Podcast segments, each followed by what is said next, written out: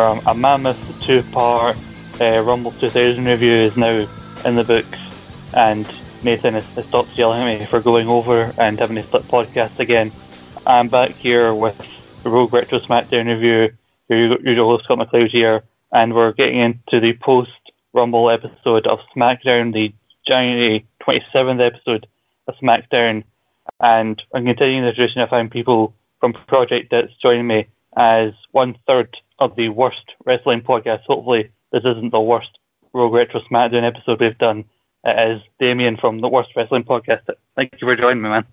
Hey, thanks for having me on. We always we named it the Worst Wrestling Podcast that way we can always strive to be better. And I mean, we're pretty mediocre. Uh, but yeah, it, this was a lot of fun to go back. I haven't really gone back and watched a lot of these retro shows before. Um, it's since the WWE Network came out, like back in 2013 or whenever it was, and I started watching the 1997s, and oh boy, uh, this was a blast from the past.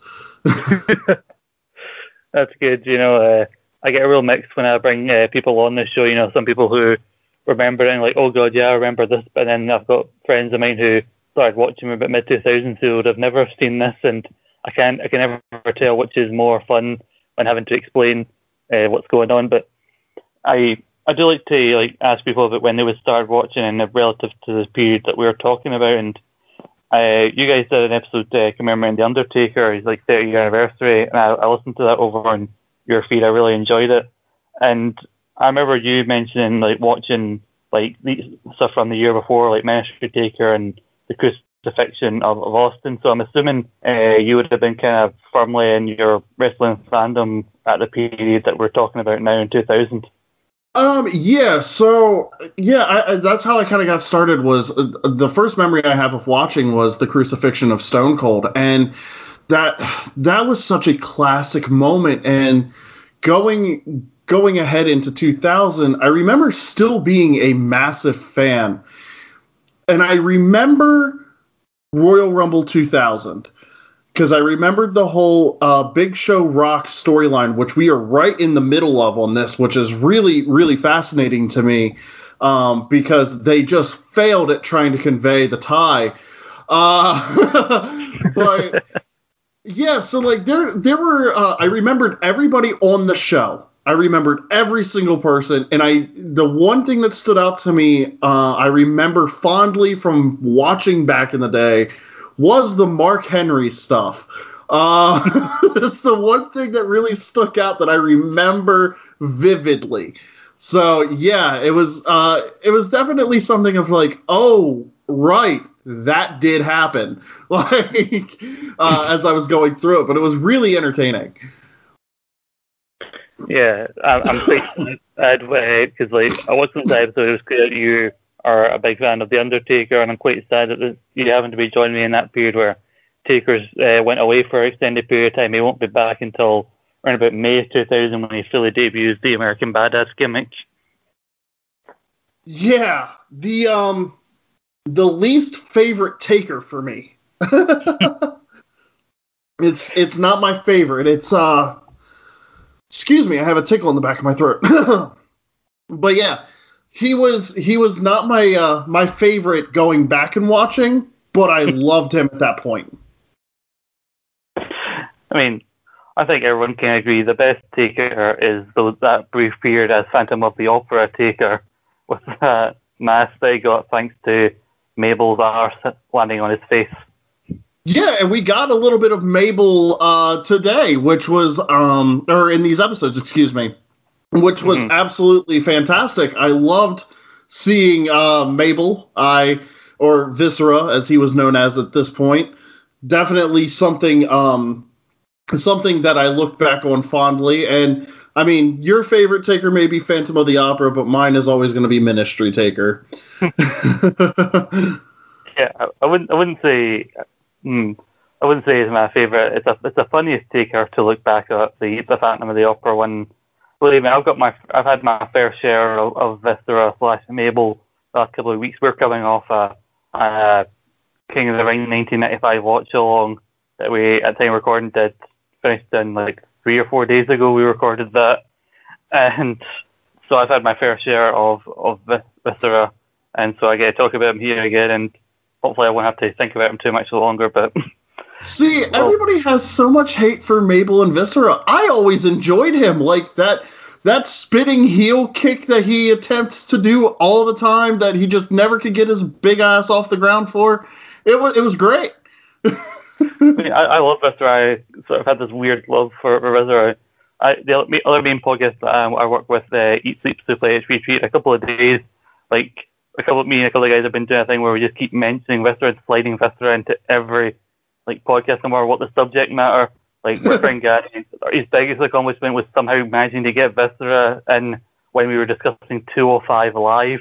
Somehow I can't even remember how he managed that. And so it's technically a Christmas special of our podcast. A couple of guys are doing an episode all about Viscera. Oh my god, that's great. I love it. a podcast like almost two years in the making. And I don't know what the hell they're going to do for it, but I'm just I'm definitely going to be listening to it. I mean, what they do is just include all the viscera bits from the past two years. Like you just throw them all in there. uh, but we'll we'll delve into the episode as a whole, and I watched the the Raws to give some context to some people because they may be watching just the SmackDowns and have a bit feel a bit out of the loop about what's happening. And so Raw opened with Triple H talking about the big match, Cactus Jack. I think we discussed it on the Rumble 2000 review about how this was a big making moment for Triple H as a, a main event heel, like, and how well Mick Foley helped put him over. And mm-hmm. he, and Triple H comes out putting over Cactus Jack like, you're the sickest person I've been in the around. He looks like he's putting over Cactus Jack, giving him his due. Then he then starts bragging about how he's still. Goes, I proved I'm just that bit more statistic. I'm just that bit better than you. And a weird category that Triple H still insists on trying to get over the same period that I am that damn good. And like he's been doing that since very early in this review, and I feel like Regina George and Mean Girls like like just trying to make fetch happen. It's not happening. it would have been better suited for Kurt Angle, to be fair. like that catchphrase was was so primed and ready for Kurt Angle, and yeah, I, I, I vaguely remember that catchphrase of Triple H trying to get it over, and it was definitely uh, not easy for him. no, but then Triple H turns his attention to the Rock, the winner of the 2000 Royal Rumble, something that some people still debate to this day for reasons we'll talk about. But he just talks about the Rock how you've got 10 weeks of WrestleMania, you've got 10 weeks to get yourself in the best shape possible to get in the best mindset when you're going one on one with the best there is.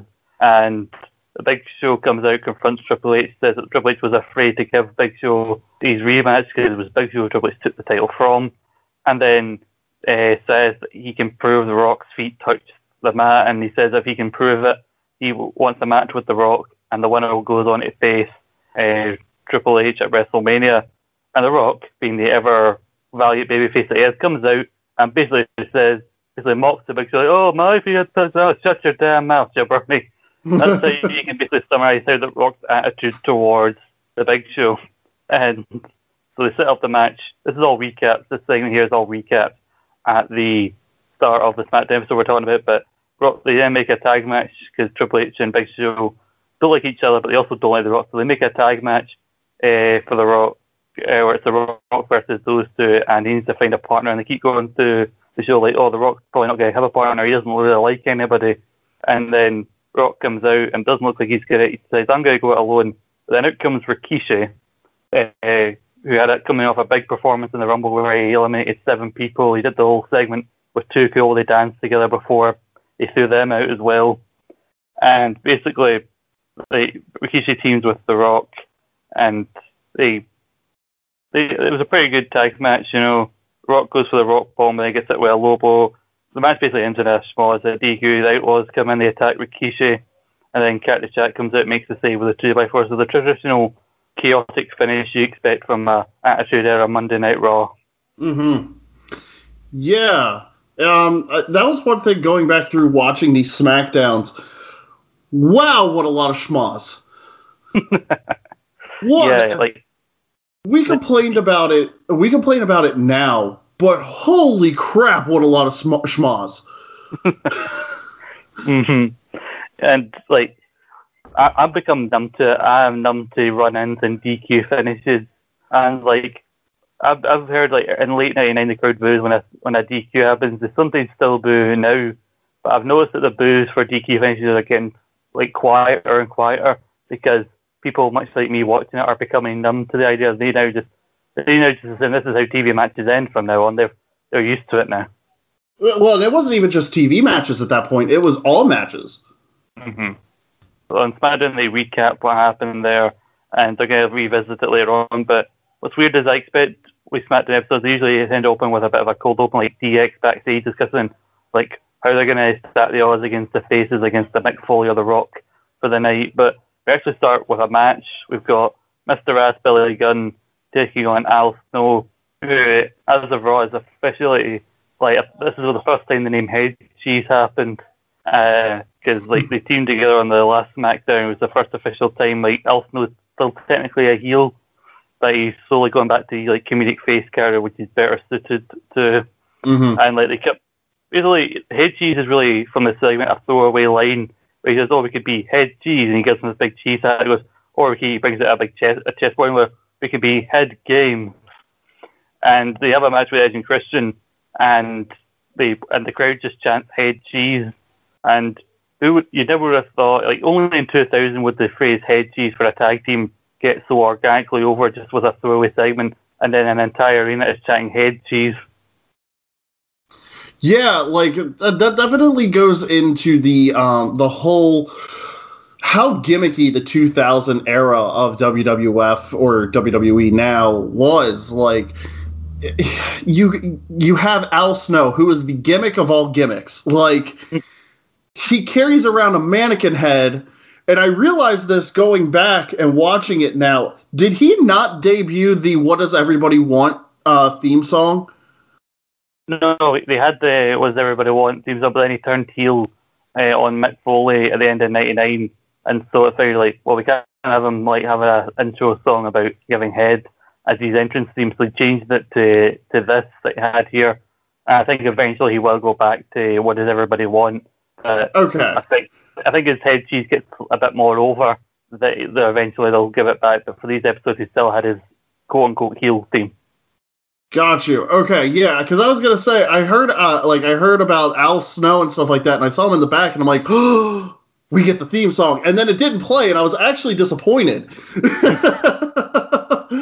I was extremely disappointed. But this match, um, it reminded me because I saw Al Snow a couple years ago at an indie show near me, and he is so good. Like he is so good, and they keep putting him in this like lower mid card role, the hardcore title role, and it's like, why? This guy is such a good talent, and he can he can work, and they just never did anything with him, and it, it's it's such a shame. Mm-hmm. So before Al comes out, uh, he says to Blackman that he found out because Mr. Ass Billy Gunn is one half of the New Jail who are the tag team champions. Uh, randomly, no Billy Gunn. They just they just play it off on ground. He's like, oh, he's sick, so he's not here, and they like try make little mention of it. But Al says to Blackman that, if he beats Mr. Ass, then they get a tag team title shot on Raw, which had me thinking, I'm sorry, have we already run out of all viable challengers? That this team that got together a week ago is now getting a title shot. And then I was like, okay, you didn't like head cheese. And they goes, how about this? And he get, brings out a pair of like bunny ears. He said, we could be the snow bunnies. And Matt Blackman just doesn't like that either. And the match is decent, but uh, he said uh, they keep putting him as mid card role. He's more known as a comedy character with the whole head cheese and what does everybody want. But Al still very much wrestles like a heel, which is very often because he's got this heel theme. He wrestles like a heel and yet he's doing these comedy segments which are getting over, which is a weird kind of thing where like you wouldn't think this is a gimmick for a heel. You thought they've already decided to turn him face again. Yeah, like the thing is though is like this era of Al Snow, I almost equate to like Toru Yano of New Japan. Which I know mm-hmm. is like a, a pool for non New Japan fans, but like, um, I appreciate it. like Toru Yano wrestles like a heel. Like he is an absolute mm-hmm. heel beloved by everybody. So it, it's it's very it's a very weird contrast that only comedy wrestlers can pull off. And don't get me wrong, like Al Snow is a great comedy wrestler. I just wish I would have seen them do more with him while he was still like so talented. You know what I mean? hmm I mean, even the way that he wins isn't the most babyface way of winning because like Blackman comes out with the intention of like using the candlestick on Billy Gunn, but Billy Gunn gets it, then uses it on Al Snow, so that means a DQ win for Al, which then guarantees Cheese a, a title shot on Raw. So like, yeah, they won, and I'm pretty sure fans were happy because the Cheese thing randomly started getting over. It's not a babyface way of winning, and I think it goes back to the way Head Cheese, the chance only took off, is that like I think it was an old phrase like you can't make fans bring signs, and like how when Austin did the Austin 316, immediately people started bringing signs.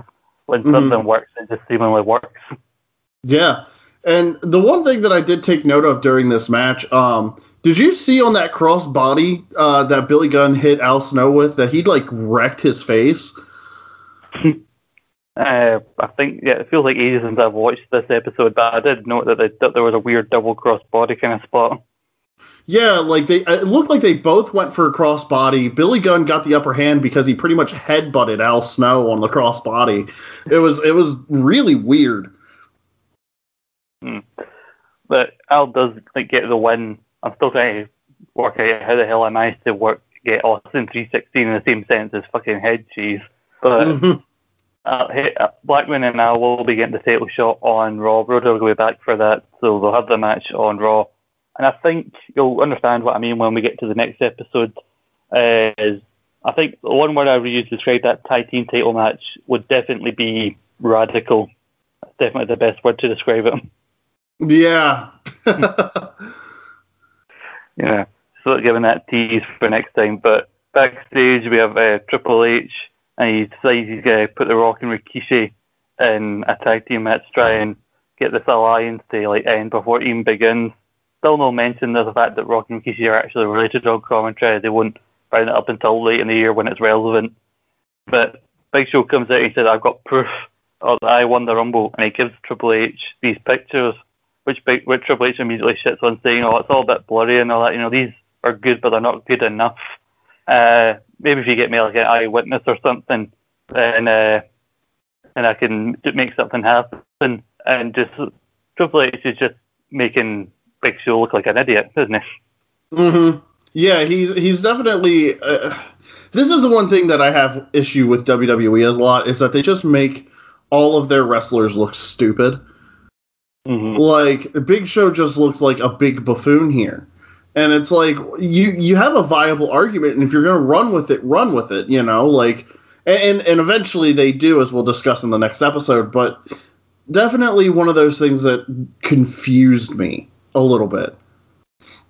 Mm, I think it's like a case of like Triple H doesn't believe that Big, uh, Big Show really has a case, so he's just trying to string it out and just trying to mess with him. And I don't think even if he like part of like, Triple H doesn't have really any intention of giving Big Show what he wants because he doesn't think he can provide the evidence that will be proven wrong in the next episode. Now, this annoyed me a little bit because we have this segment, it's like decent enough segment, it keeps Cactus Jack around and it keeps the rivalry with Triple H going for another week. But nothing really as much comes with it because Cactus comes out and he with a lead pipe and he gives Triple H credit for showing how sadistic he can be. And like he says about how Triple H promised that mankind's blood would stay in New York, and he said like it wasn't my blood to stay in New York, Triple H, it was yours. And then he wants Triple H to come out and like finish what they started. But then Stephanie comes out for some reason, and she says like, "Oh, like Triple H doesn't need to come out. He's already proven how dangerous he is, and all that." And Mankind, this is a, a very decent line, but Mankind says like, "I don't know how you and Triple H hope to reproduce and continue the McMahon line if Triple H clearly has no testicles." yeah, Vince getting those ball jokes in there. I mean, Mankind was well. Mick Foley was fond of a a, a testicle joke, because he kept trying to get over the whole testicular fortitude catchphrase mm-hmm. in late '99. So he's all about referencing testicles as Big Mick Foley. Well, uh, so okay, so with this promo, I will say, um, watching this and watching uh, Mick Foley from like what was it, 2018 when he had that GM run. Um, where is this? Because this promo was awesome. I loved it. Uh-huh. Yeah, I loved I- it. Yeah, that was a really frustrating time when he was at gym because he was working under Stephanie and Stephanie would just undermine him at every turn. And then Kurt Angle came in after that and she constantly undermine him as well. And one thing that still frustrates me to this day is like Mick Foley got fired right before like Mania 33. I think there was a legit reason that Mick Foley had to be taken off TV for. And then that's when they brought in Kurt Angle. But like the way Mick Foley gets written off screen is he sadly walks backstage through like the locker room area and then Triple H is there, and Triple H just mocks him, and then he leaves, and he's never seen really again, and he's never got a chance to get any He got fired basically, and never got a chance to get any revenge. This, this Yeah. is three years ago. Yeah, like they don't pay off their long term stories. Like watching back on this, like they had the long sto- long term story of Stone Cold getting hit by the car, which that's another one that I can like I didn't forget about, but like God, how did they butcher that pig? Um, but like th- there's so many long term stories here that they were telling, and it's like, why can't you guys do that now? Like it, it just makes me like granted, all the matches on this show were under I think like seven minutes, but like how do you guys not put together compelling TV anymore? Yeah, because like I think complete with Stephanie as a character, which is different from here, because like she, people will stand up to her. People aren't afraid to say what they think of her. But suddenly, Mhm. when like from like 2013 onwards, when she came out as an authority figure, suddenly she had to be bigger than everybody. Like, so like she comes out for the promo with AJ Lee, and she makes sure they wear the like biggest heel she can get, so that she can tower over AJ Lee and make herself feel big, and nobody can really get much of a comeuppance on her other than like a weird like handful of occasions, unless you're Ronda Rousey or something like that. And like, sorry, I'm sorry, what happened? Did Stephanie get weirdly confident in herself after having children? Suddenly say like, nobody can touch me. I am the most dominant female character. I created women's wrestling. Yeah, and like as a character, she's really good. It's just like she's it's almost like a it's almost and again, this is another deep pool for our video game fans. It's almost like there is a little bit of a of an overpoweredness to her. Like it's so mhm. weird. Yeah, because like to give someone like Stephanie come up and you don't need to do that much in terms of physicality. Just make make it seem like somebody outsmarted her or did something to like outwit her because like like she runs scared from Cactus after he makes that comment because she slaps him and then she's like I won't like hit a woman, but I dare you to do that again and see what happens. And she kind of runs scared because they've already hyped up Cactus Jack as the most sadistic like persona that Mick Foley has, and like Mhm. Triple H was was like looked terrified when he did the big reveal a few weeks ago when he said like it'll be Cactus Jack facing you at the Royal Rumble, and Stephanie runs scared. Like, see, that's just a simple thing that just like nothing really happens. Like Triple H doesn't come out, but like Stephanie runs scared, and that does a lot for Cactus Jack. That he sent this woman who's so like dominating over the the company at the minute. He sent her running scared.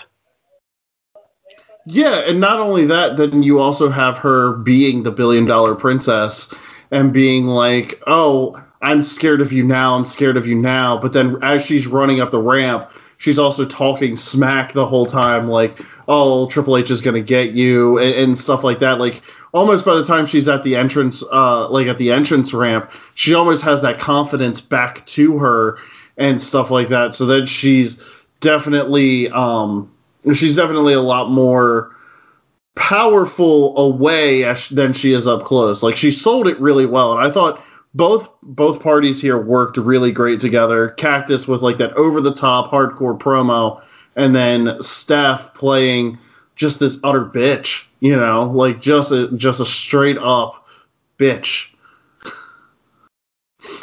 Yeah, totally. And the role she was born to play. But when Cactus then says, like, I'm going to go against my better judgment, I'm going to leave for a decision I regret, but but sure Triple H knows that this isn't over between us.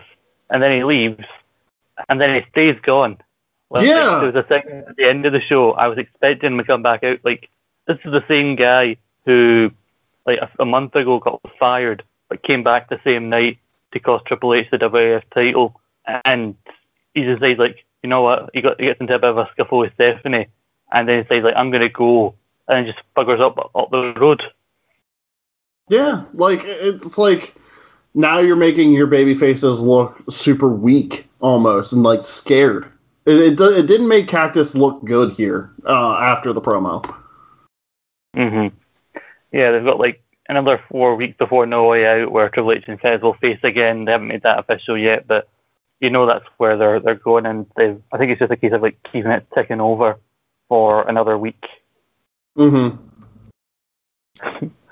now, this next bit here with uh, the Holly cousins. Now, on Raw, Hardcore Holly uh, was annoyed that he didn't win the triple threat match at, at the Rumble against Chyna and Jericho, becoming Intercontinental Champion. And so he's waiting outside the women's locker room. He wants to confront Chyna, And so, like, Crash is like, uh, I bet you're too scared to go in there confront her, you know. And so Hardcore goes in, and all you hear is screaming, and then it comes Chyna like, getting in his face. And he's like, if you weren't, if you had been, hadn't been in that triple threat, it wasn't for you, I'd be IC champion right now. And then he gets into a bit of so he just probably smacks Chyna, and then Jericho randomly comes to Chyna's aid, which makes no sense because Chyna and Jericho, like, a month ago, Chyna got her, her thumb broken by Chris Jericho, and now he's coming to save her from Hardcore Holly. Yeah. Yeah, um, this didn't make sense. so then Holly gets a, a, a, a IC title show against Jericho, who's the undisputed IC champion after the Rumble, and like Chyna like grabs Holly's leg, uh, which helps like helps Jericho retain over the title. And before that hardcore beat up Crash, we're laughing at him getting beaten up by Jericho, and so Crash decided to go get a new partner, and he teamed up with the guy we talked about earlier, Viscera. And they managed to get uh, they managed to get a win over Too Cool in a match. Basically, was set to like this was the dominant one. He's throwing them about, but whenever Crash gets, then he gets dominated and looks like an incompetent idiot because mm. he's because he's Crash Holly, and so Crash and Viscera still get the the win because like they had they had uh, they had Crash where they wanted them, but then Viscera comes in with a big leg drop to help them win. And so Crash, Hardcore and SmackDown is trying to get him and Crash back together and not trying to come in. And basically, Crash just, as he's polishing his skills, He goes like, oh, no, I've got new tag partner. Me and Viscera, we're undefeated after one match. I miss Crash Holly so much. Mm-hmm. God, he was funny, and, and, he was a good worker too. But like, I loved, I loved his run, and I know this is later, um, with the the hardcore title and the twenty four seven rule.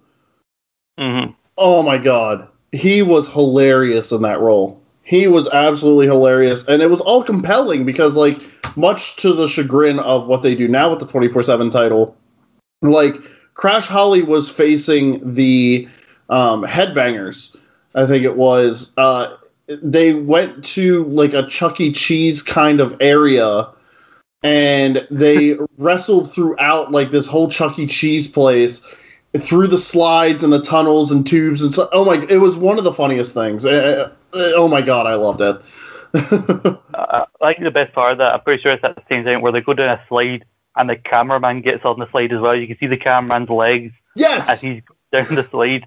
yes. oh, I, I remember listening to an episode of Something to Wrestle was about the hardcore title and I, I think it was somebody really weird that you wouldn't expect who came up with that spot to do the spot thing with the cameraman, and I could it's gone from my head now. I'm gonna try and look it up before we get to that episode. But yeah, we're I think end of February, start of March time is when Crash will, will win the title, and so we're not that far away from it because of the 24/7 rule is in place by the time WrestleMania 2000 comes along because they have that big multi-man match for the title. But yes. so we're not far off it, and so hardcore isn't really hardcore doesn't really seem like he cares about Crash. You know, whenever things go wrong, he often like beats the shit out of Crash, and then decides like, you know what, fine, me and your new pal Viscera are going to have a match tonight, and so Hardcore's going to fight Viscera later on.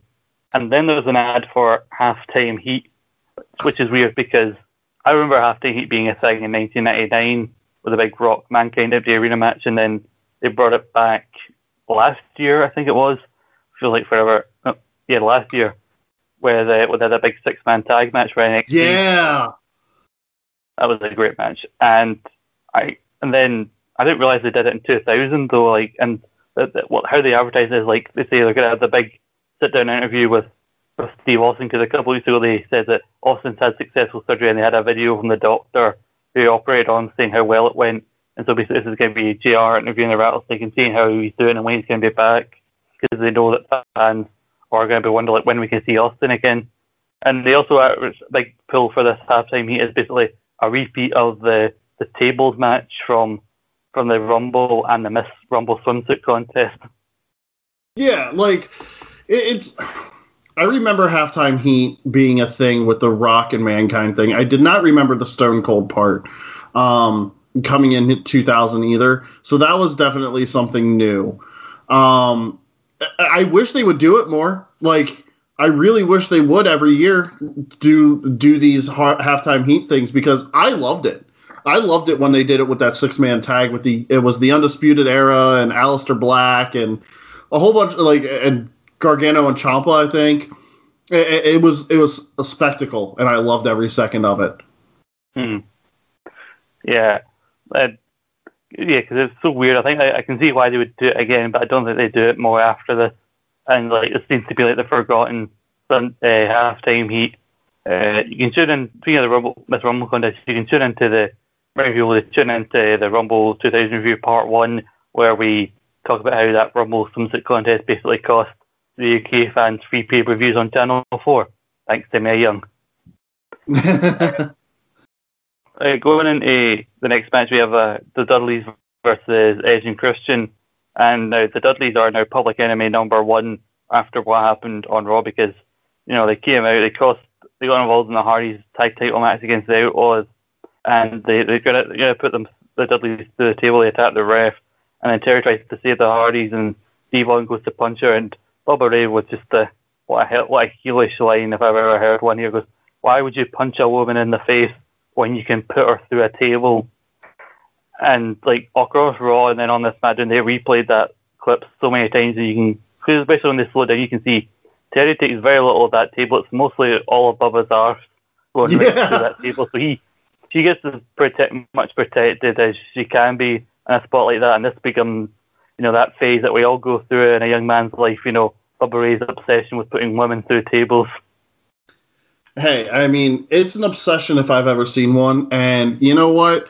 It, it really got the it really got the Bubba Bubba Ray Dudley character over doing that doing this Public Enemy number one kind of uh kind of storyline with them. And I was actually going to bring that up as you were talking about it, I was just like, Terri took none of that. Like when Mae Young, when they powerbomb Mae Young, she embraces that that mm-hmm. bump. But with with Terri, like it was just like she pretty much just sat on Bubba's shoulders until they got through the table, and then she fell back. And I'm like, mm-hmm. come on, you can take that bump. Let's go.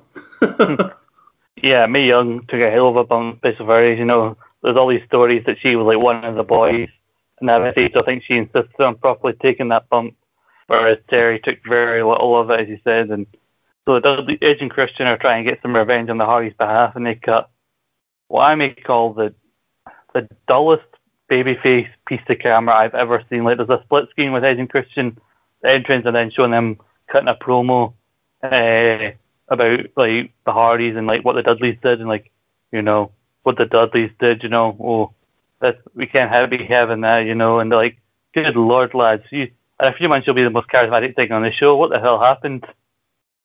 Yeah, it was almost like their souls got taken by like dementors or something like that. Like they were just they were walking zombies in this promo. Like, come on, put some babyface fire underneath your asses. Like, let's go.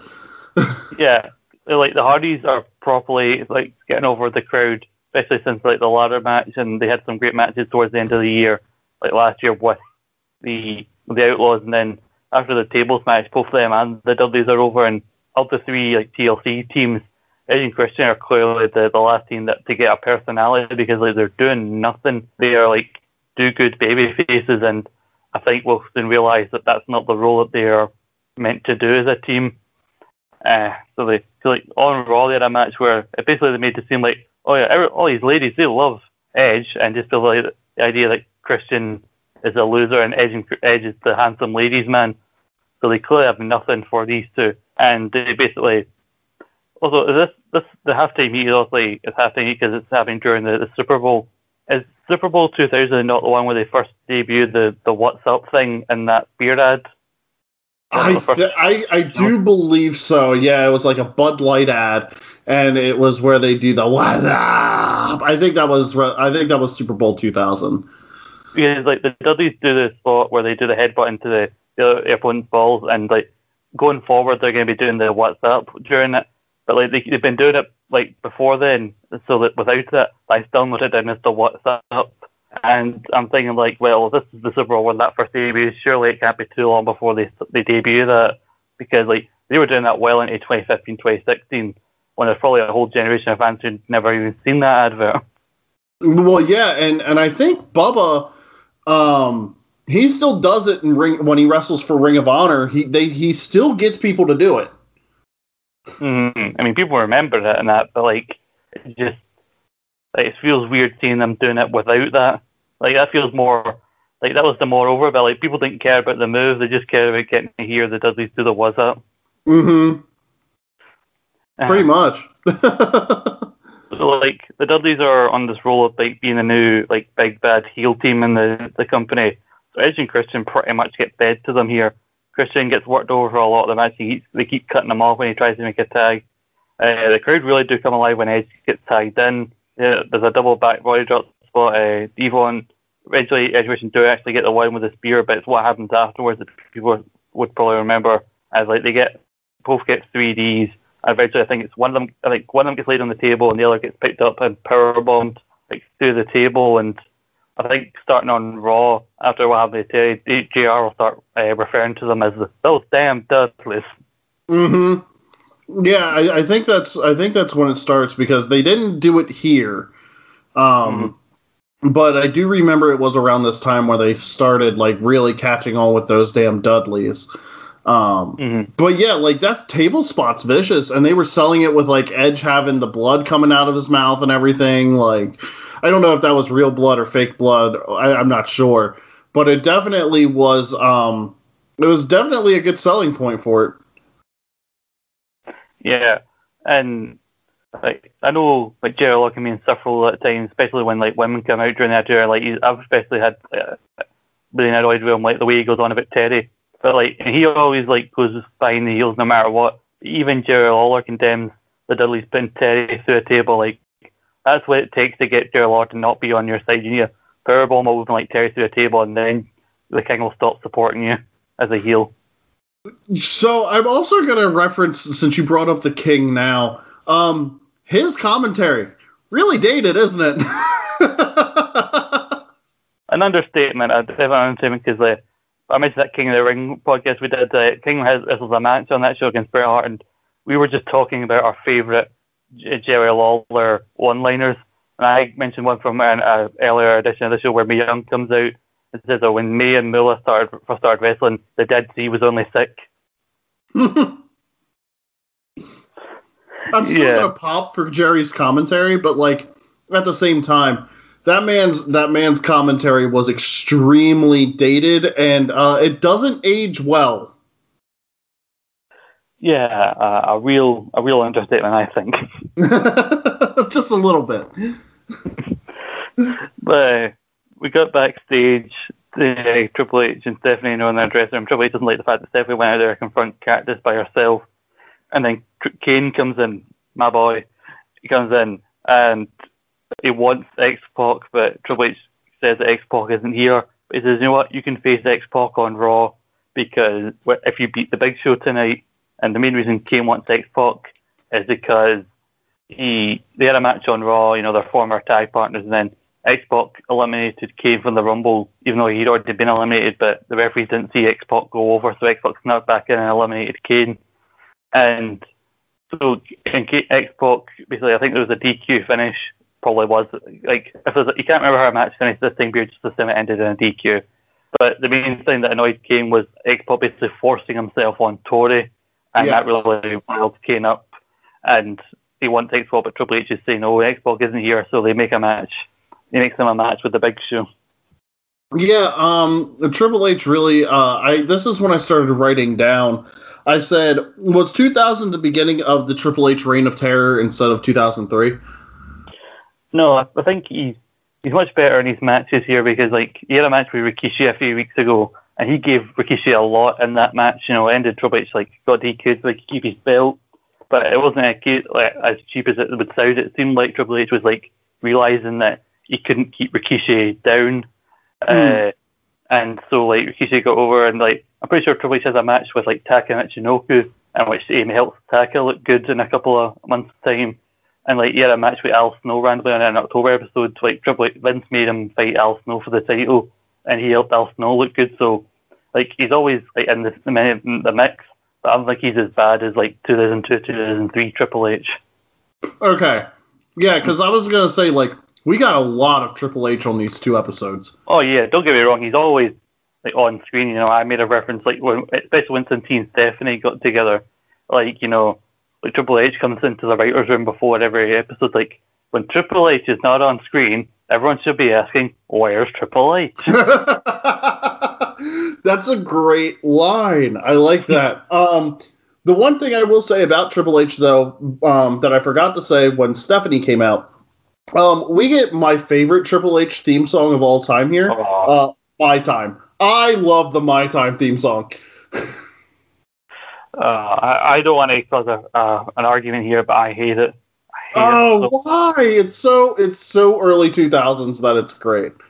And like, I think I'm so used to the game, you know, that's why he had when I started watching, and then I, I my brother watched. They started watching a year or so before me, so he had dates around about 2099, and so I'd watched it, and I'd always be confused, like, what the hell is this theme song that Triple H got? This isn't the game, and like also the fact that Triple H is such a big part of the, the show. He's always coming out like segments, and like even if he's just on the ramp, but he still has to have his entrance music played, and so I hear it so often that I'm just like I don't want to hear it anymore.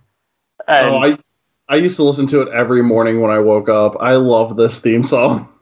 and like it gets stuck in my head. I walk around like I have a thing where I've recorded two couple episodes back to back, and then I'll wait a wee while to watch take this and and then I'll watch two more episodes.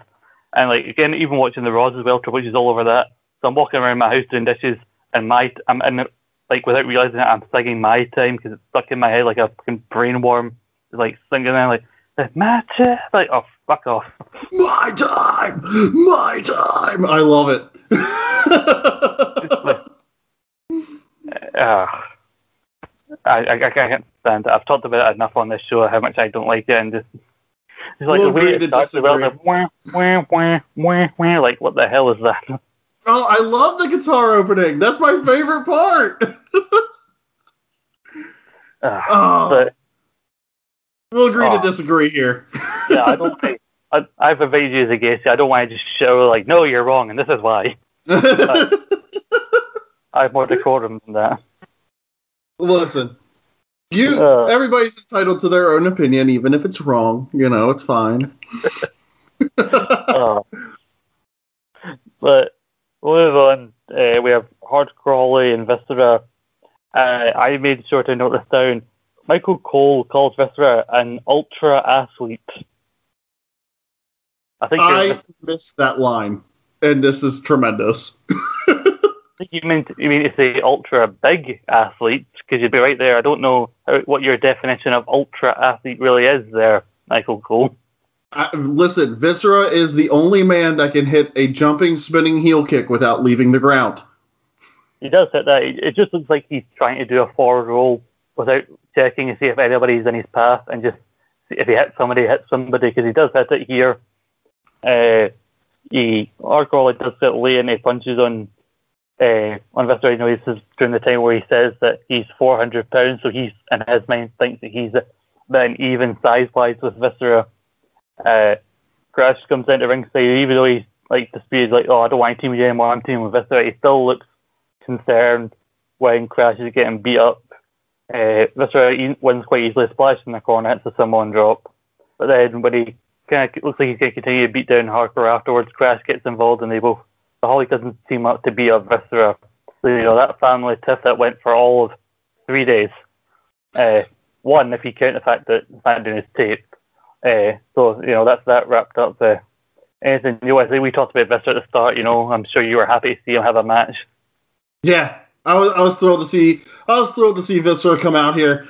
Him and his uh his 1997 P Diddy jumpsuit. Uh that's way too big for P Diddy. Uh I, I I really enjoyed this. I thought it was entertaining. Um Viscera is entertaining. Crash Holly is entertaining. Hardcore Holly, eh, he, he can do. He'll do. He'll do. uh, he, so yeah, I don't have much else to say about it. Like it seems like an obvious conclusion. Hardcore talks talks a big game and then he gets his arse kicked by by I mean, Hardcore Holly's main finisher this time is the Falcon Arrow. I mean, don't get me wrong. If Hardcore Holly managed to hit a Falcon Arrow on Viscera, I would have popped like you wouldn't believe, but there was no chance. No, they um they protected the sized wrestlers a little a little too much, I think, in, in this era. Like I, I feel like they should have definitely allowed Hardcore Holly to get a little bit more uh, power in on Viscera because Hardcore Holly's a pretty jacked dude at this point. Hmm. Uh, we go backstage again, another Triple H segment. Uh, and Triple H the Big Show takes back the, the photograph from earlier on and basically tells Joe, he's like, okay, I'll wrestle Kane tonight, but don't abuse your favors. And like that. Like, again, Big Show's not really doing anything about Triple H. He's like, okay, I'll still help you, but don't push your luck. Yeah, this is uh this starts the whole Big Show turns uh every three months. Uh, th- that's exactly what this ends up being because Big Show was a babyface, kind of. Now he's a heel, kind of it, he, he flip flops from 2000 to 2020. We've been doing a counter so far. I think he turned heel uh, a couple a couple weeks before the Rumble. He turned on the Rock in a tag match, like which is the same week he lost. I think maybe the same week he lost the title to Triple H. Uh, no, a week later. I have no idea where my time's all gets all blends together. But he turned heel shortly after losing the title. I believe it was his four, third or fourth turn, and he's only been in the company coming. He's only coming up on his first year as part of the company, and so I've been keeping a count. Or as we go through this review, I'm going to keep count of all the turns here. Oh my! You're gonna have yourself a nice high counter, I think, because Big Show turns heel and uh, turns period more than I think a uh, more than I think any burger at a fast food joint. Like he turns so much. yeah. And like he he shrugs it off and he just says like they want me to be a face tonight, I'll be a face. They want me to be heel at this next show, I'll be a heel. Like he just he doesn't care. Not at all. He doesn't mm-hmm. give a fuck. so we got Big Show versus Kane here. Now Kane really lays it into the Big Show. He matches it uh, Enzuigiri, which is decent for someone of his size uh, Show just launches Kane right to the outside. Uh, hits a slam. Uh, Kane manages to avoid an elbow drop. I, I've put down here X Pac and his shit dungarees attracts Kane. Because, like, what was it meant to be? Like, he had his, his, his DX gear on underneath it, and these like like long blue damn like dungarees. Like, are you just back from painting a house or something? What is this look you're going for here? Man, it is the early 2000s. Uh, I think at this point, nu metal is at an all time high. And you know what?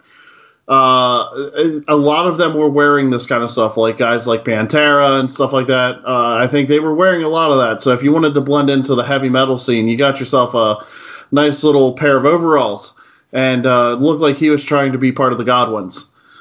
You know, Icebox has proven he's always on the he's always got his finger on the pulse in terms of what's good music which he'll show next year when he brings in his Uncle Kracker theme song. Oh my god! uh, what the best, the best shit theme I think one of my favorite shit theme songs in wrestling. It is literally the worst, but you can't help but vibe with it. but he comes out and he's shady angry. He's like, I look at him like you could not look more like a scumbag if you tried. And then he tries by grabbing Tori on the outside, and then Big Small DX come out beat up Kane. Big Show helps beat down Kane, and then buggers off. Kane then gets tied to the ropes, and X Pac grabs Tori in a segment that went on, a reveal that went on longer than it needed to, uh, where X Pac trades like, yeah, because uh, Tori spent the holidays with X Pac because Kane lost a, a, match against Big Show at the end of December because you know that's that's a normal thing to put on the line in a, in a wrestling match. And yeah, basically, basically X Pac basically describes the kind of things that he and Tori did when they were together over the holidays. Is Kane's tied to the ropes and can't like do anything about it. And it basically says that his girlfriend seduced him, and says basically says implies that Tori can go if she wants, and then Tori kisses X Pac, which the way they played this, I thought it was going to be like, oh, they were together all along. It was all a setup. But then he, the way he talks to her and basically says she can leave if she wants implies that did just make up her mind about X Pac then and there, or were they secretly in on it? They did not play this as well as I remember them doing it. Yeah, um, a couple things to take note of here. Uh, Kane and Big Show both jacked to the freaking gills. Um, Kane, especially, like, holy crap, I've never seen that man more jacked in my life. Uh, the the Enzuigiri was impressive. Uh, only a couple people could base Kane for that, and Big Show being one of them. I loved it. Then, yeah, this whole Tori thing, I completely forgot about her um, until I watched this, and I was like, oh, right, that was a thing. Um, it was just it was weird. Like I don't know. I feel like they went into too many details that it almost made me uncomfortable. Mm-hmm. Like X Pac really just kind of he didn't he didn't come across as a heel. He came across as just disgusting in a way. Like almost you know what? He almost seemed like one of those one of those people that you would find typically at a trailer park in like a B-rated horror movie. you just like on the during the movie you're also uncomfortable by that person, but I think if you'd see them offset, you'd also be uncomfortable around that person. That's kind of where Xbox is is that is at that point. So yeah, this whole segment was just really weird. And Xbox, sorry. Uh, it's okay. Uh, this just is one of the uh, one of the beginning times that we would see Big Show plastered across this show. Holy crap! Big Show is everywhere in this show. Ah, oh, uh, Xbox looks like you talk about horror movies. He's the guy who pops up at the start of a horror movie, the obnoxious guy that he's one of the guys that you're like, please be one of the first guys to get killed by the whatever slasher film you're watching. You know. Yeah, he's you know what? He's the pre he's the pre title card death of the movie. Mm-hmm. Like like in Saw like in the Saws when there's a death right before it flashes Saw across the screen. He would be the one that would die there. Yeah. Or you'd hope anyway. and you wouldn't be too upset about it either. No, you'd be like, you know what? Yeah, that was well deserved. mm-hmm.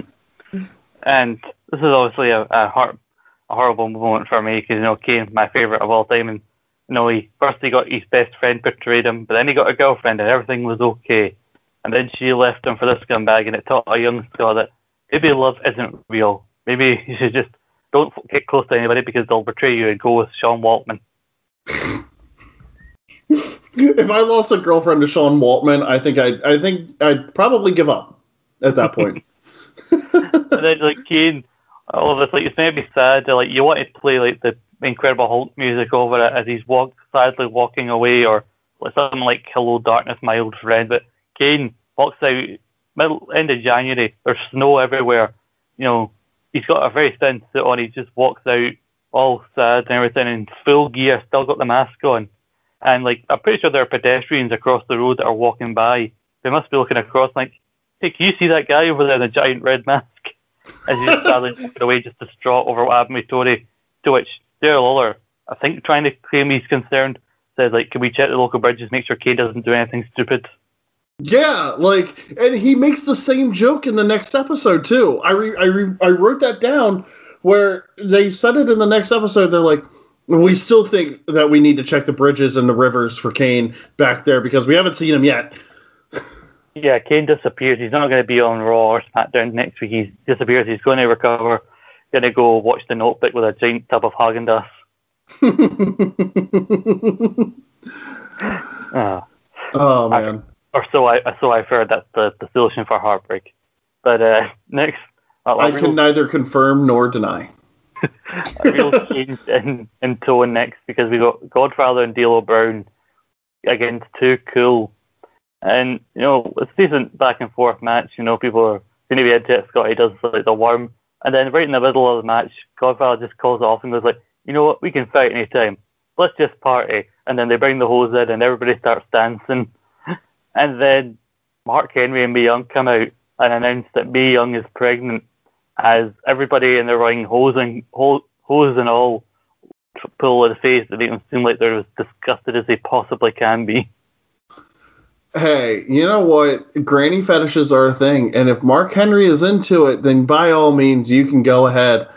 Um, I completely forgot that D'Lo Brown teamed up with the Godfather in this iteration of things. Like I remembered they were tag partners in the Nation, but I did not remember D'Lo Brown's head bobble coming down with the Godfather in his hose.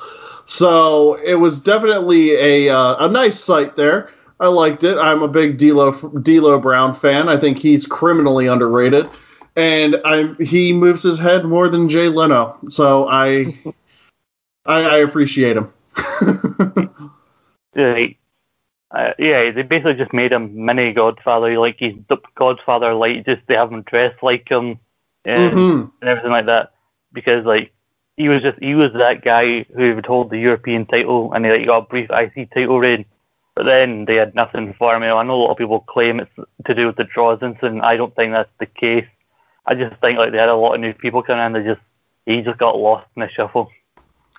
Yeah, I don't I don't think even D'Lo Brown said that he didn't think it was because of the Droz incident. That he just kind of he just kind of fell into the crowd at that point. Like it was a it was a bloated roster. This roster was bloated at this point. Mm-hmm. And speaking of like new people coming in backstage, we got the I mean, two posse basically laughing as they watch the announcement of Mae Young's child and talking about the idea of an old woman coming back. And then Taz walks by and they all the three of them just mock him and they, they call him an Oompa Loompa, you know, a precursor to what Maffew would do in Botchamania. Mm-hmm. Uh, and then he was, it was like he basically said, "I want to fight you." He goes like, "Well, which one of us do you want to fight?" you like, "I want to fight all three of you." And I've I've mocked you Lawler for what he said, and you mentioned like it's a bit outdated, but he does have like a good line to help George He almost stumbles over it, but he manages to get it out, saying that that's not fair. All three members of the posse against Taz. The posse are getting, getting at least three or four more guys to make it fair. yeah, I, I was a big Mean Street Posse fan at this point. Like, I don't know what it was, but I loved the Mean Street Posse as a kid. and like, it's, it's funny because you, I think the real inspiration about it is like Vince always like uses like gimmicks things that are inspired by people he doesn't like. And Vince, I think, lived in Greenwich, and so these were meant to mock the people that he would share a street with that he didn't like. Like mm-hmm. kind of, you know, like he didn't come, Vince didn't come from money, but these were meant to mock like trust fund kids or whatever. Yeah, that's what I had heard too, and like, I don't know, I just loved it. I, I loved it. It was it was so entertaining to me. So yeah, we're gonna have that match later on, and this is a random thing that happened right in the middle of the show, but I think this is the funnest part of the entire night. We've got Test defending the hardcore title against Gangrel, which immediately starts in a big brawl up on the ramp and Luna Vachon constantly getting involved, only to be like sorted away by by Test is just so funny. Like yeah, Luna trying to spray blood in Test's face to try and blind him. He then grabs a hard hat, puts it on Luna's head, and then just boinks the, the hard hat, and they go mm-hmm. all off with it. They go outside, and there's a random like truck, there, and like there's snow in the back of it, and Luna tries to get involved again, and so somebody Test dumps her in the back of this in the back of this truck with all the snow and then there Ian Gangrel fighting in amongst the snow. Again, this is I think it's in Pennsylvania in like Philadelphia, I think. And they're in Baltimore. uh, oh, I'm thinking of Raw. They're in Philadelphia for Raw, but like, uh, like this is the middle of January, so they had to be freezing. Like, buddy, Test has got no sleeves. Mm-hmm. Yeah. Mm. Um, I live I live 45 minutes north of Baltimore right now, and um, it's cold. Uh, this this is about the same time as we're in right now. I mean, it's end of January. Um, it was probably in the teens to low single digits uh, in Fahrenheit for all of our Fahrenheit fans. But yeah, um, this was so entertaining. I I laughed a lot during this match, and then plus I got the greatest entrance of all time, which is it, it, beats the Undertaker's for me. Like, and I'm a I'm the biggest Taker fan of all time, but like Gangrel's Brood entrance is literally the greatest of all time. You come up, the fire, the music, the blood. Oh, I loved it. I love it. Gangrel is a top five favorite for me, uh, just because of the entrance. yeah, Test also got to show a bit of personality here. Uh, he got he, he's fighting your phone book in the a phone booth, and like they throw the guy out while who's taking a phone call, and like he says, like, "What's got small balls and hangs up, hangs low, a bat or something like that?" He goes, "What's got big balls and hangs up?" And he hangs up the phone. yeah, Test was really entertaining in this match. Like, um, it, it, I feel like he was very much pushed way too soon, and then they just gave up on him. Mm-hmm. And I feel terrible because, like, I mean, he's passed away now, but like, I really did enjoy when he came back. I, I enjoyed watching him coming back in the mid 2000s. I thought it was really entertaining. Yeah, because it's sad that we've, we've we've discussed the failures regarding Test a lot on this series, and like the fact that one of the main things people remember about Test is that there's a Twitter account there basically reminding you that he's dead is like really sad because considering what could have been. Uh, but this this match here, the, this closing sequence on the loading dock is really confusing but also very entertaining. I've got in my notes here. Where did this piano come from? Yes, it's a piano randomly. Who, what the fuck's in the piano at SmackDown? And Luna Vachon, despite the fact that Terri Runnels got powerbombed to a table and took none of it, uh, and the Dudleys are being made to look like heels, people cheer when Luna Vachon takes all of that piano when she gets powerbombed on it by Test. Yeah, and Test is not a small man. Like that's a very high drop onto a piano. but Luna manages to recover and ultimately costs I think she gets power on the piano after she does this, but she goes to hit Test with a, a shovel. He moves, and like the the ending sequence of the first Home Alone movie, she hits Gangrel with the shovel. He goes tumbling off the lone dog in a bunch of boxes, and then yes. Test elbow drops into the boxes, dives, and manages to pin Gangrel for the win. It was a much needed injection of like craziness in this show, and it's like it's the hardcore title at its best pre like twenty four seven title like three four seven rule. Sorry. Yeah, and you know what? Like, I will say, I agree. This show at this point was really dragging. like, I was getting bored. I was like, oh my god, another Triple H segment. like, it was. It, I don't know. It just it.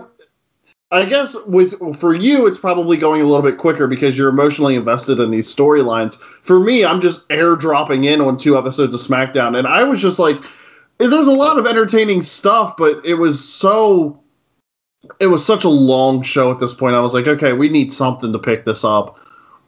Yeah, yeah, it was, it was enough to pick boost my spirits when I was reminded of Kane's heartbreak, and this really helped uh, cheer me up a little bit here. There you go. uh, Mean Street Posse backstage, they keep calling Taz Tiz or something like that, and then mm-hmm. arguing over who gets to start the match. Now, this match, maybe it's because like Taz is new to the company or that means probably like I think all but uh, but Joey Abs had proper training before they started, but apparently they they did give it all their all, like trying to get used to taking bumps and everything. This match went such a a different direction than it should have. Like Taz still does win, but it does not look as strong as he should have. What he should have just like have one of them come in, throw them up suplex, another one says in suplex. But no, he gets knocked into the corner, and while one of the men say is arguing with the ref, the other two just randomly start beating up Taz in the corner. And then, like, I think he clotheslined one of the guys into the ropes, but he gets kind of caught in the ropes and doesn't do the bump over the ropes that he's supposed to do. And he eventually took the, like, Pete Gas uh, for the win uh, before then immediately being jumped by Angle. So, like, they set this up as, like, a three-one handicap match. Watch Taz take out all these guys at once and show how badass he is. I think he looked worse coming out of this. Yeah, he didn't look strong. Um, also, Rodney almost broke his neck after being thrown into the ropes. Uh, mm-hmm. I don't know if you caught that because he like yeah. went to he went to like front roll, but his neck got stuck on the canvas, and I thought he was going to break his neck. I was like, holy shit. Um, yeah, Tasha just went in there, started throwing people, and finished the match. Uh, heels don't always have to heels don't always have to have the upper hand Sometimes they just need to get beat, and that's what the Mean Street Posse should have had. It, it, it was almost pointless. yeah, and I think this helped work against us because at the Rumble, uh, right before he goes to throw Angle like backwards overhead, like for a suplex, Angle kind of gets a bit ahead, so goes to jump a bit early, and then they have to stop and redo the suplex because if they went the way they were going, Angle would have landed right on his head. So with that yeah. spot, that spot, and then the Rodney spot here, I think this suddenly, to some people higher, up, especially Vince, kind of marred Taz with a brush of potentially being unsafe, which is thing is why he only goes as far as he ends up going in his WWF career. Yeah, and it's just like almost the inexperience of people because like Kurt Angle is still in his rookie year. Am I am I right on that? Uh, in in two thousand. Yeah. yeah, he debuted at Survivor Series, so he's like three or four months in at this point. Yeah, and then you have him. In, then you have Taz in this in this match against two people that are pretty pretty green, and the other one's still green, but he's not. He's still at training, and so you're kind of setting up Taz to fail here, and that and it's unfortunate. But I mean, now we get his commentary work on uh, Dynamite and Dark, and I'm here for that. yeah, because like he had the match at the Rumble, he got the biggest pop I think his entire career.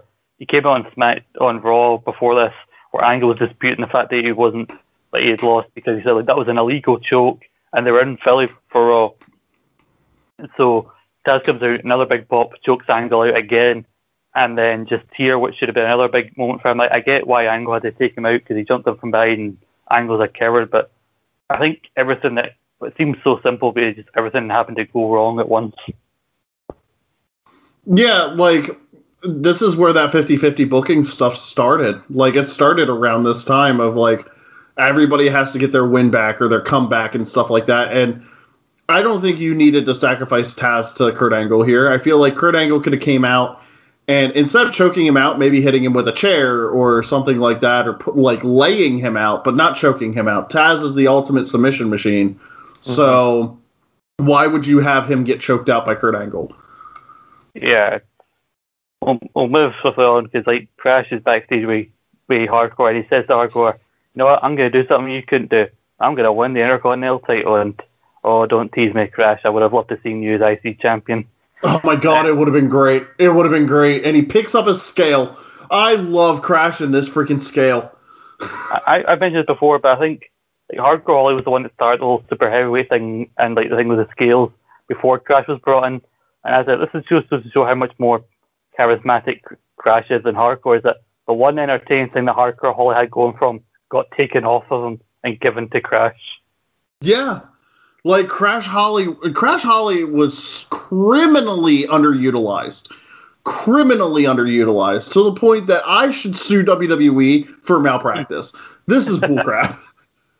I, I think after he left WWE, I've watched this video online where he went to uh, to TNA, like NWA TNA, for like a few months, uh, where he was doing it because his real name was Mike, so his his nickname his name there was Mad Mikey Obviously, his gimmick was like he was angry all the time, and like the little thing would set him off.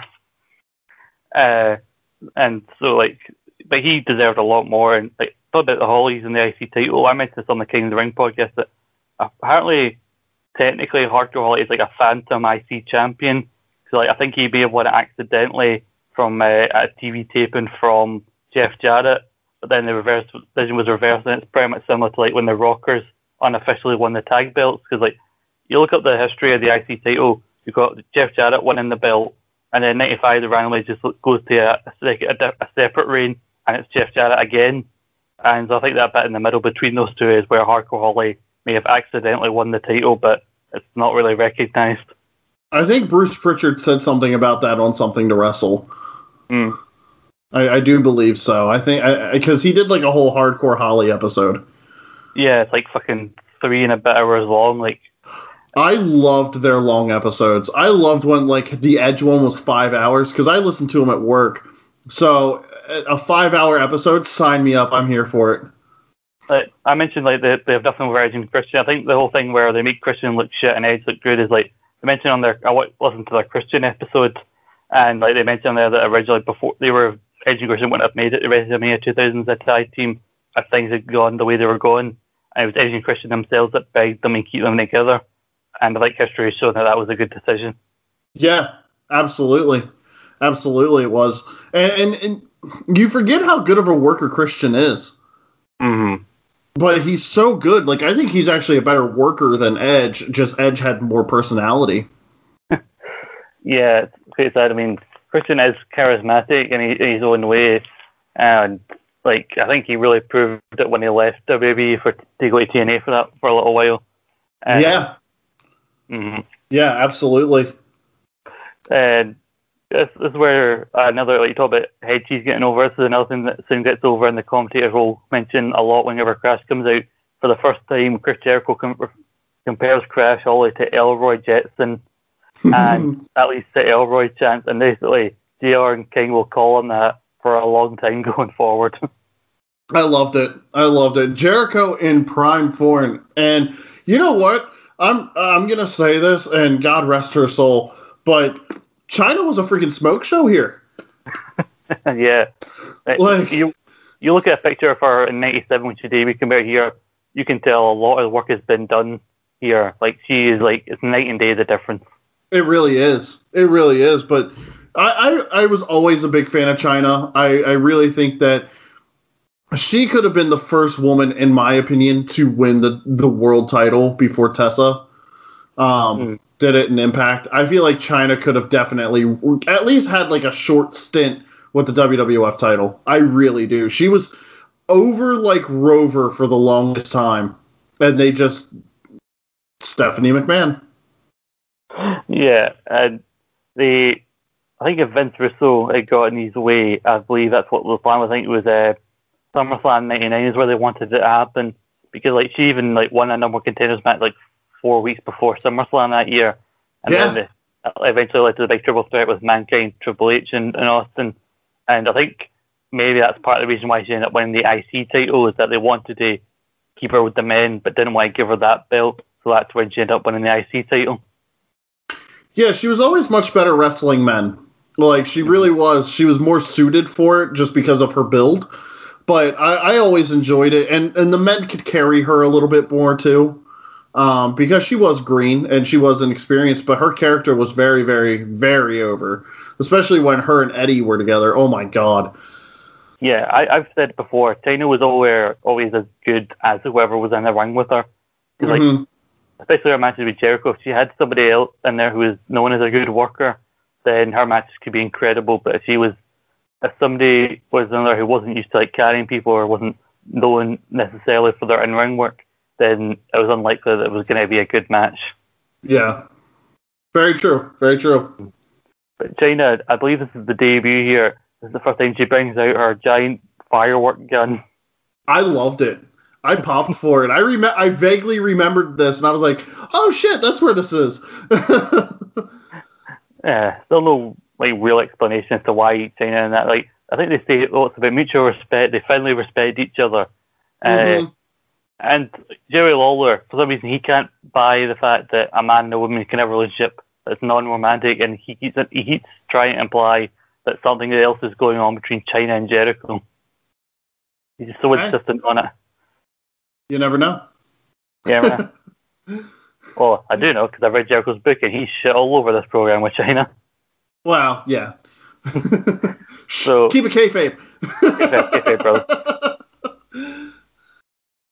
Uh, so you got Jericho versus Crash. Jericho basically just chopping the hell out of Crash, sends him flying out. So he basically beats the hell out of poor Crash. You know, he, he hits, uses the title.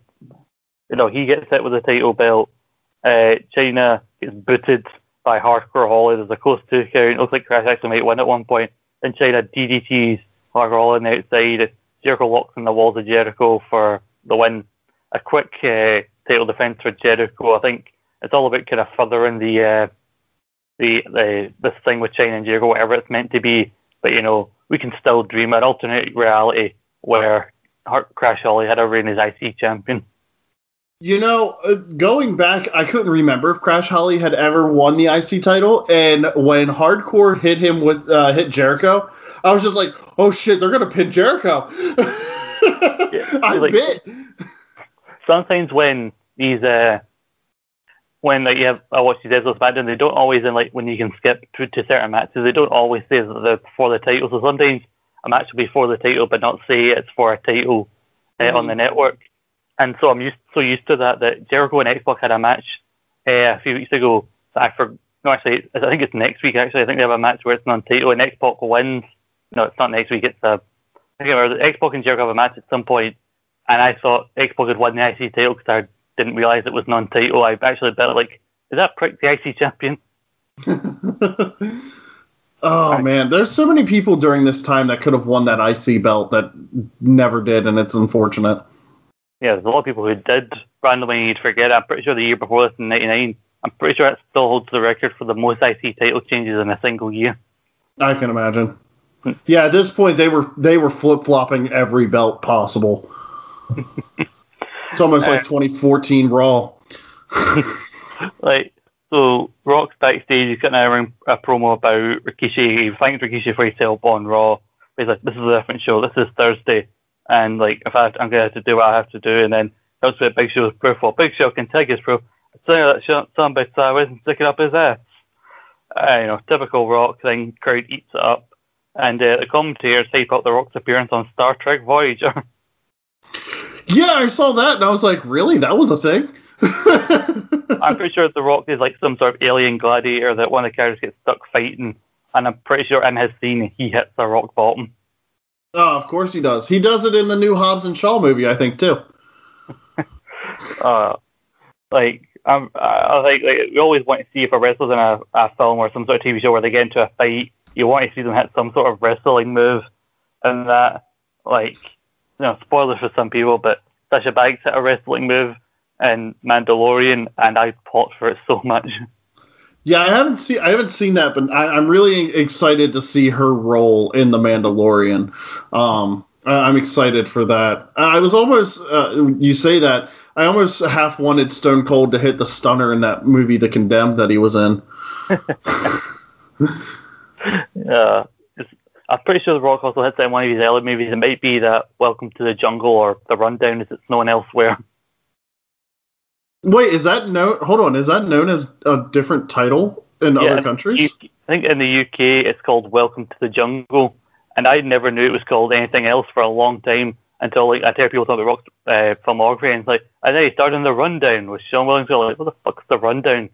And honestly, given the, what the concept of the movie is, I think Welcome to the Jungle is a better title. It actually is. I don't. I don't disagree with you there, but I didn't know it was called anything else. huh? More you know yeah. I don't even know what the rundown is supposed to mean. Yeah, no, I'm uh, not in that context. No. anyway, speaking of the Rockies, on he's coming up next with against Rikishi, and you know what? It's a strong, it's a strong main event. I think I thought this, you know, because Rikishi is really on the rise over the last. So he got a great show against Triple H. He was, I think, the standout performer in that that year's Royal Rumble, and like you know, Rikishi will get more further pushed into the event at the end of the year with uh, not so much success. I think you can see why they were so confident to put him in that position.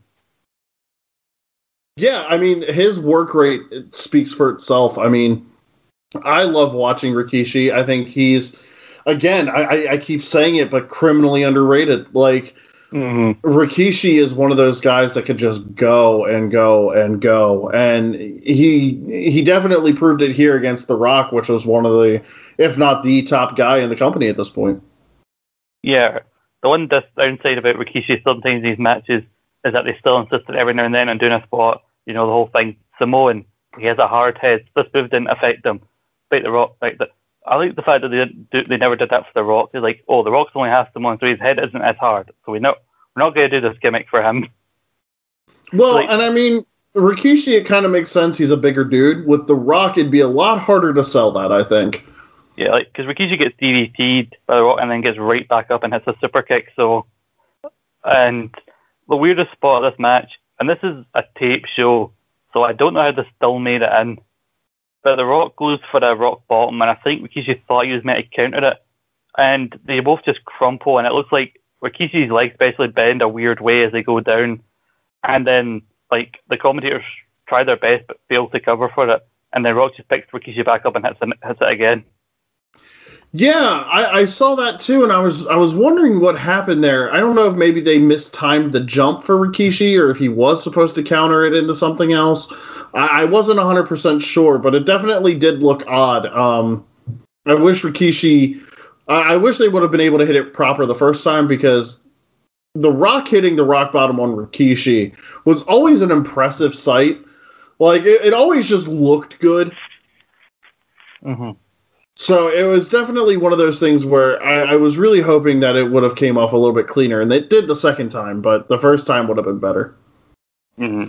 So Rikishi gets kicked out. He goes to hit the Banzai drop when the Big Show runs in, proving how stupid he is because, like, like this guy, you hate the Rock, and this giant Samoan lad is about to crush the Rock's chest with a Banzai. Let, let just wait and see what happens, and then attack him. But you know, Big Show does not think, and so Big Show comes out beats he and Triple H beat both Rikishi and The Rock down. Too Cool come out to try and make the save, and they both end up getting a double choke slam. And this is where you think Cactus is going to come out and you'll make the save like he did on Raw. Show goes off air. Yeah, it was such a weird ending, and again we got yeah, more of the uh, the Big Show show, um, and not his Netflix one. Yeah, I overall the show was entertaining, but just it, it, dragged in the middle so much. And then every, no offense, but like I kind of watched these back to back. Um, no offense to the Big Show, but every time I saw him on the next episode, I was just like, oh my god, not again. I, think, I think it's fair because like they have him as such like fair enough have him as a heel. You know, he's a seven foot tall giant, but they have him in the role as a whiny heel, which is like, oh, shut up. Yeah, like I don't care, bro. Mm-hmm. like just shut up. Yeah, I, I yeah, it was it was definitely uh, dragged down because of Big Show, but overall, not a bad show. I, would give it a three point five out of 5 mm-hmm. We usually do kind of a thumbs up, thumbs and real thumbs down kind of thing here because I hate I hate doing number ratings because I'm too lazy. It would be thumbs in the middle then, for sure with a slight tilt towards the up. I think I, I'd agree because I agree there are some segments that lag or don't really do much, but I think there are quite a few things that, uh, that do serve a purpose. You know, the Dudleys are getting over. Mm-hmm. Uh, Edge and Christian aren't at the moment. You know, with skills, you got Kane and like a big storyline development with X-Pac showing again why he's a dick. And then you had the fun hardcore match in the middle, and then Rock Rikishi that botch spot aside put on a good TV main event, and it was so weird to see that Edge and see Too Cool, like uh, Grandmaster Sexy and Scotty Too Hotty getting in the mix with Big Show, Triple H, and The Rock. But it just goes to show when you've got a good enough gimmick that's over, then WWE will just push you in with anybody. Yeah, and and the one thing I will say too, um, with regards to Kane, uh, I, I'm very curious to ask actually, was this after the tag team with X Pac? Yeah, he and X-Pac broke up in October when okay. when DXP formed, and then they feuded for a couple of months. You know, they had a, a really a match. I think I'd recommend a lot of people go by. It's like one of Kane's best matches ever.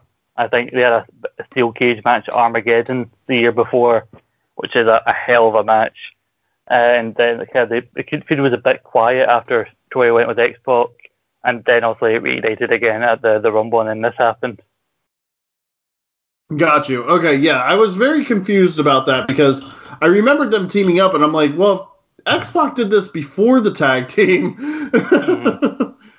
but yeah, okay. I'll have to go back and watch that steel cage match. I'm not. I don't remember that one. I also asked, I guess, as well as a rating, I'd say, is there what if they had to choose one moment or match to recommend to somebody, or go back and watch this one thing from this episode? What would it be? Crash Holly. Anything with Crash Holly. I can I can definitely agree with that. I think I'd lean more so if you wanted just to remember how weirdly insane and fun this year could be, watch the hardcore title match. Yeah, that would be my runner up. Uh, that hardcore title match is so fun. Mhm. Yeah, I think we've perfectly summarized just how how much of a mixed bag this episode was, but uh, David, I want to thank you for joining me for this first episode. Uh, for people unfamiliar with you and what you you do, uh, give them your plugs and let them know what you've got going on. Yeah, so uh, you can follow me on Twitter at Damian underscore Miller, D A M I A N underscore Miller, M I L L E R. Um, you'll hear me talk about a lot of pro wrestling or uh, the Philadelphia Eagles uh, American football team. I scream about them all the time. You can follow me doing that ridiculous stuff there. Uh, check out my podcast where I am one third of the three man power trip. We are the worst wrestling podcast. Uh, dropping this coming Monday, as we're recording this on a Saturday, we will be dropping our best of show, the best of 2020. So hopefully a little bit of levity from that, and uh, go back and check out our back catalog. We don't do a lot of the uh, the traditional weekly recaps and stuff like that. We try to keep everything a little bit more uh, grounded into discussions and stuff like that. But yeah, so you can check me out there as well, and that's on all streaming platforms. Very good. Uh, you can find me on Twitter at ScotlandCloud1996. Follow Rogue Opinions at Rogue underscore Opinions on Twitter and Instagram. Uh, go back to our backlog. I mentioned the uh, kind of ring watch along. You can check out me, Jimmy, and Nathan getting progressively more drunk throughout that. I'm talking less and less about the actual show we're watching. you can check out uh, all the other episodes uh, of this podcast, and we've got some good stuff going up. Me and Jimmy and Nathan are trying to get together to do some uh, Christmas related content uh, before the end of the year. Uh, check out my other podcast, Scott and Paul's Rambling Podcast at SP Rambling. We are we're doing an episode where we rank every Frasier Christmas special from worst to best, and we've got an upcoming review of In Your House Five Seasons Beatings, main evented by Bret Hart and the British Bulldog, uh, and also on Monday when you hopefully should be hearing this uh, at seven o'clock British time uh, on ASSR's YouTube channel, Quiz Showdown 6, Merry Christmas, You Filthy Animals, is going live on YouTube, where it's a, it's a wrestling quiz with a Christmas twist, and it's a hell of a lot of fun. I had a lot of fun recording that, and I think that's all the stuff I need to plug. And David, I want to once again thank you for joining me. Yeah, thank you for having me. Yo, you dealing with the X Factor. I got everything I ever Yo. wanted, and I'll never Yo. give that back. Yo. Oh, I know you hate that factor, but you ain't gotta look at me like that. I said you ain't gotta look at me like that. I know you're watching what you looking Revolution. But what you looking at? What you looking at? It will be televised. What you looking at? You run around pulling stunts like that. See, never in my life could I front like that. I ain't caught like that. I couldn't run like that. I'ma keep it non-fiction and take my hat off. Remember back when things looked grim. I spent a lot of money and time on whim. I remember the crew, remember the good times, remember the orange, and I remember the sunshine. It's all gone, that's the thing of the past. The fact remains that it moves real fast. So why you sit around hoping things won't change? I'll be sitting pretty singing, hey, Rocky Way I gotta tell you, baby, life's been good to me. And I know that makes you mad, everything I ever wanted And I'll never give that back Oh, I know you hate that bag fact But you ain't gotta look at me like that I said you ain't gotta look at me like that What you looking at? What you looking at? What you looking at?